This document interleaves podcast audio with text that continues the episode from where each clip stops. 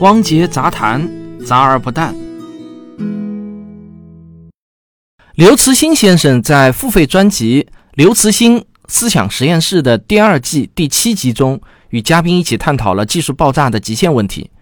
刘老师就认为，技术爆炸来自社会规则方面的极限是不存在的，但是呢，来自技术本身的极限是存在的。他举了一个具体的例子。就是宇宙航行的速度受到光速极限的制约，我呢是同意刘老师的这个观点的，但是呢，刘老师对这个极限本身啊谈的还是比较简单，他没有说为什么光速是宇宙中的极限速度。那我想斗胆给他补充几句啊，说明为什么这个极限确实是技术爆炸的极限。这个问题呢，也是我在日常讲座中经常被问到的一个问题，很多人都会质疑啊。人类科学家凭什么就认为光速是宇宙的极限速度？不过更准确一点的表述呢是这样：就是能量和信息的传递速度无法超过光速。每当我说光速是宇宙中最快速度的时候啊，我总是会在留言中看到啊，有很多人指出我这句话呢说的不够严谨。他们认为我应当把这句话改为：光速是人类已知的宇宙最快速度。一定要加这个定语呢？当然也不能算是错了。不过呢，实际上绝大多数的科普书在说到光速极限的时候都不加“人类已知”这个定语。那有些科普作者呢会补充一句：“这是人类对宇宙规律的一个基本假设。”那为什么大多数科普作者都认为不需要加上“人类已知”这个定语呢？这是因为啊，大多数普通人对光速的认识依然是停留在与动物奔跑速度无异的层次上的。所以呢，他们会认为谈到宇宙中的最快速度，就好像在谈论地球上跑得最快的动物一样，它们没有本质的区别。假如我现在说猎豹是地球上跑得最快的动物，那么换一种更严谨的说法，就是猎豹是人类目前已知的奔跑速度最快的动物。我觉得呢，这样说没有毛病。但是啊，他们却不知道，光速和动物奔跑速度虽然同样叫速度，但它们有着本质的不同。不同在哪里呢？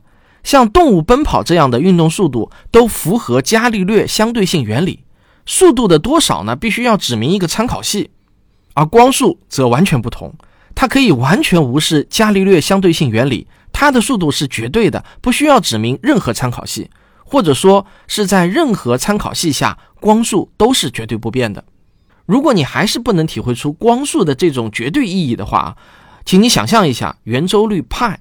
它的含义是圆的周长和直径之比，只要是在一个平面上的圆，不论这个圆有多大，哪怕它的大小超出了整个可观宇宙的尺度，它们的比值也不会变，永远都是三点一四一五九二六巴拉巴拉一直往下，不可能有一丝一毫的改变。这种绝对呢，就是永恒的，是数学规律的支配。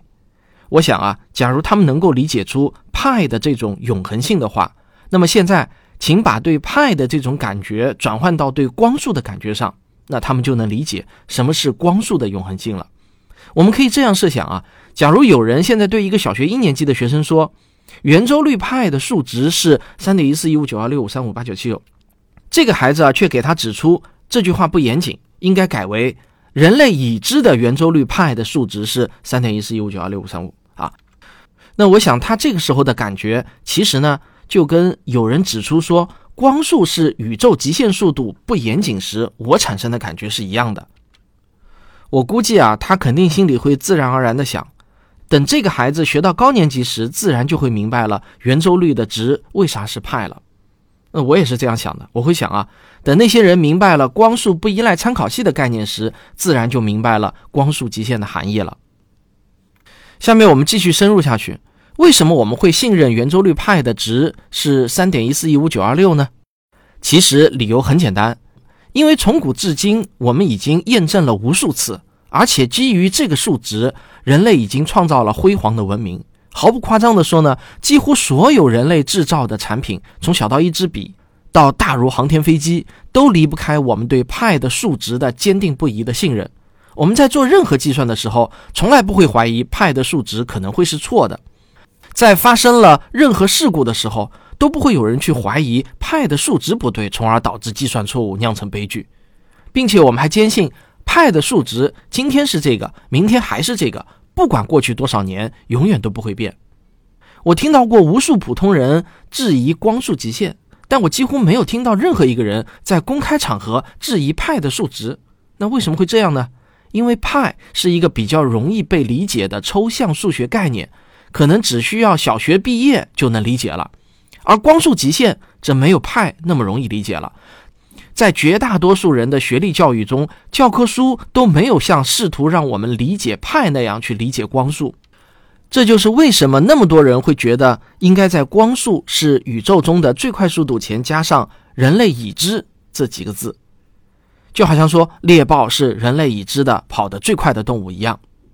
那虽然呢，派是派，光速是光速，它们并不是同一个东西。打比方啊，永远是打比方，不是严谨的推导。但这个呢，就是科普的无奈之处了。我借助圆周率派，会帮助很多人理解光速的这种绝对性。圆周率派和光速它们的共通之处在于，它们都是超脱于人类观察之外的一种抽象的存在。它们是我们生存的这个宇宙中的基本属性。只有假设圆周率派不变，人类才能继续制造工具。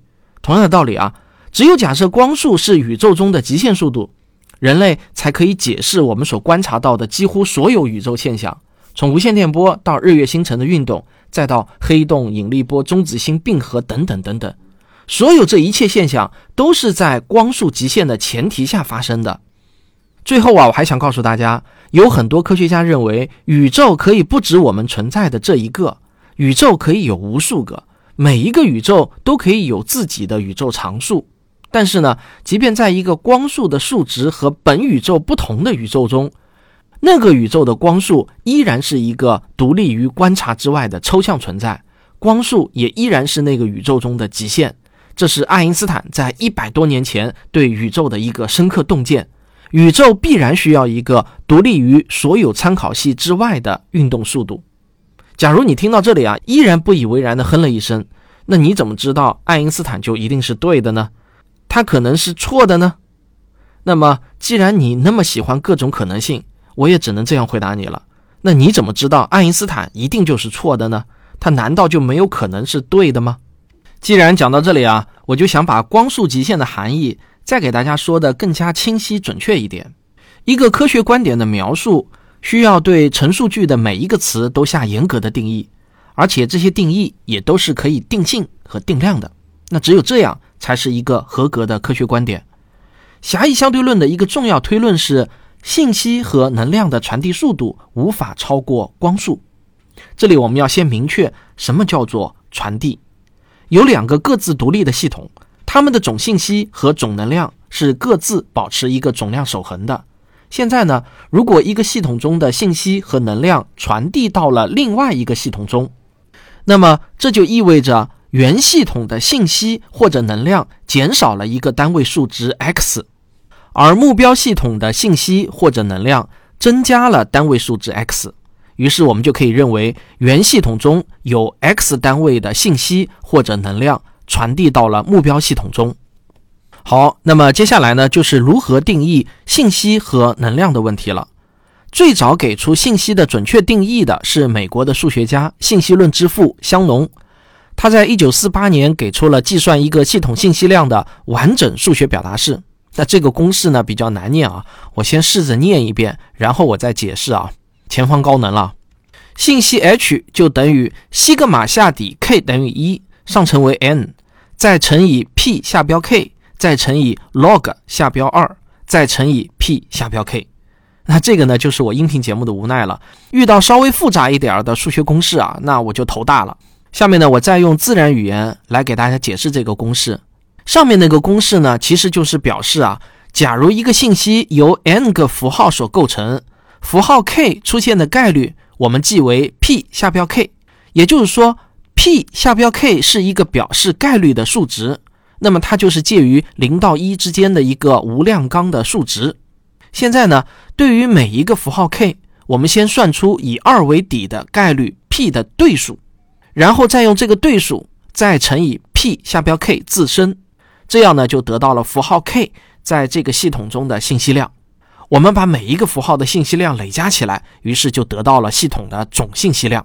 然后我们可以看到啊，这个公式和热力学中的熵的定义几乎是完全一致的。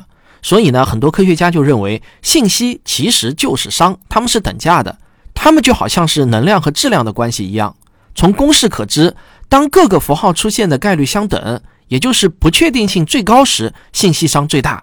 所以呢，信息也可以视为不确定性或者选择的自由度的度量。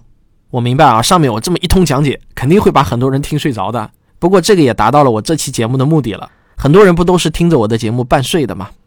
说实话呢，这个其实就是科普的最无奈之处了。如果要把一个物理知识讲解的准确，那么就必然要用到数学，而一用到了数学，就一定会很枯燥、很难懂。因此呢，如果不学习数学，是没有办法真正理解物理的。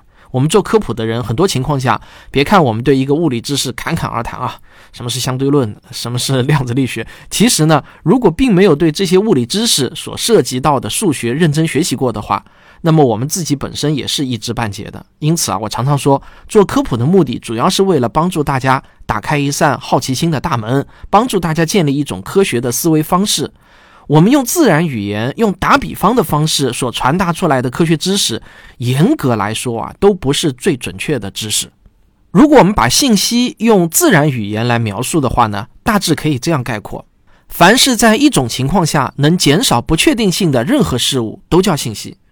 请大家注意一点，在科学中出现的所有名词都需要既可以定性，也能定量，这是科学区别于哲学的一个很重要的方面。在许多经典的哲学著作中呢，也会提到信息。那哲学著作对信息的定义呢，往往是五花八门、没有统一的。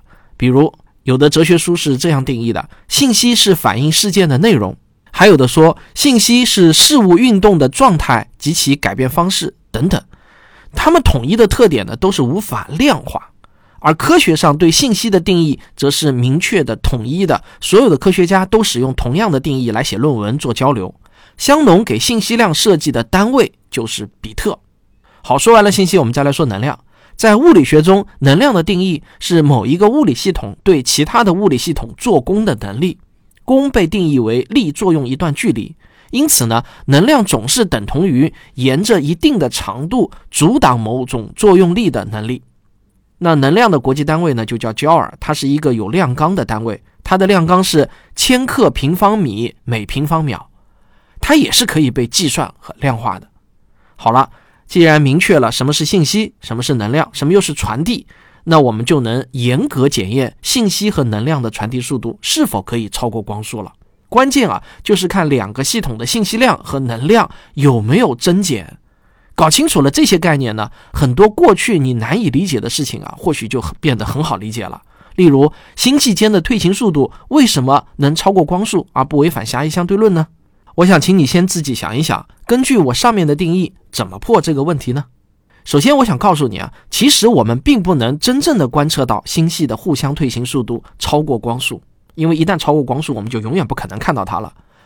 这个是我们根据哈勃定律推算出来的。它们虽然超光速，但两个星系之间并不能传递信息或者能量。那飞船的运动速度为什么不能超过光速呢？因为飞船携带了能量的同时，也携带了信息。其实啊，信息和能量就是一对共生体，就好像时间和空间一样，它们无法各自独立存在。一个系统只要有信息，就必然包含能量；只要有能量，就必然包含信息。好了，我斗胆给大刘老师补充完毕了。另外呢，我还想告诉大家一个特别有趣的新闻啊，我居然看到建设银行龙卡出了一个喜马拉雅信用卡刘慈欣特别版。而且开卡还可以领取一个叫做“龙卡思想进化奖学金”的东西，这个听得特别有创意啊！实际上呢，就是获得刘慈欣思想实验室节目免费听的权益。也就是说，办个信用卡，你就可以免费听大刘的思想实验室的音频节目了。如果我预料不错的话，西马官方会在我的这期节目中呢塞一个小黄条，让你直接点击节目下方的小黄条就可以进行开卡了。你们看一眼就知道我是不是料事如神了。不过给我喜爱的大刘老师打个广告，我也是不介意的。好，汪杰杂谈，咱们下期再见。